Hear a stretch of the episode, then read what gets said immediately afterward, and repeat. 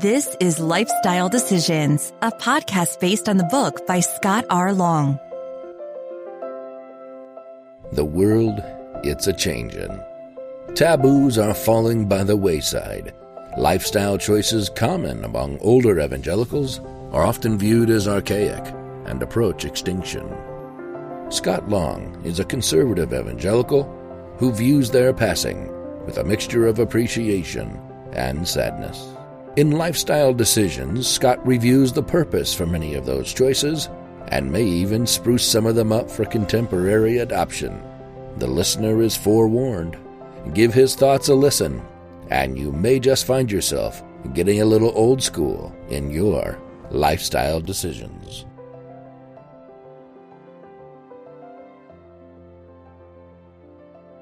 Green Socks Opposings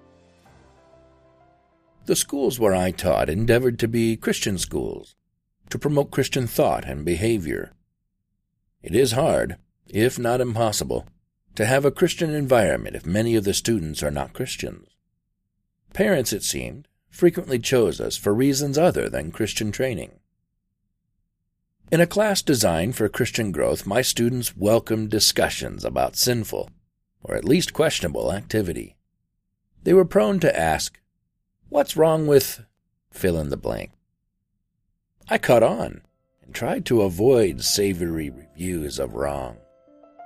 Therefore, I found myself repeatedly saying something like, Suppose it became clear that God didn't want people to wear green socks. Would you commit yourself to not wearing green socks? Unless your answer is yes, there's no reason to discuss what is wrong with fill in the blank. As we are confronted with questions of right and wrong, good or bad, wise or unwise, let us first be committed to choosing God's choice.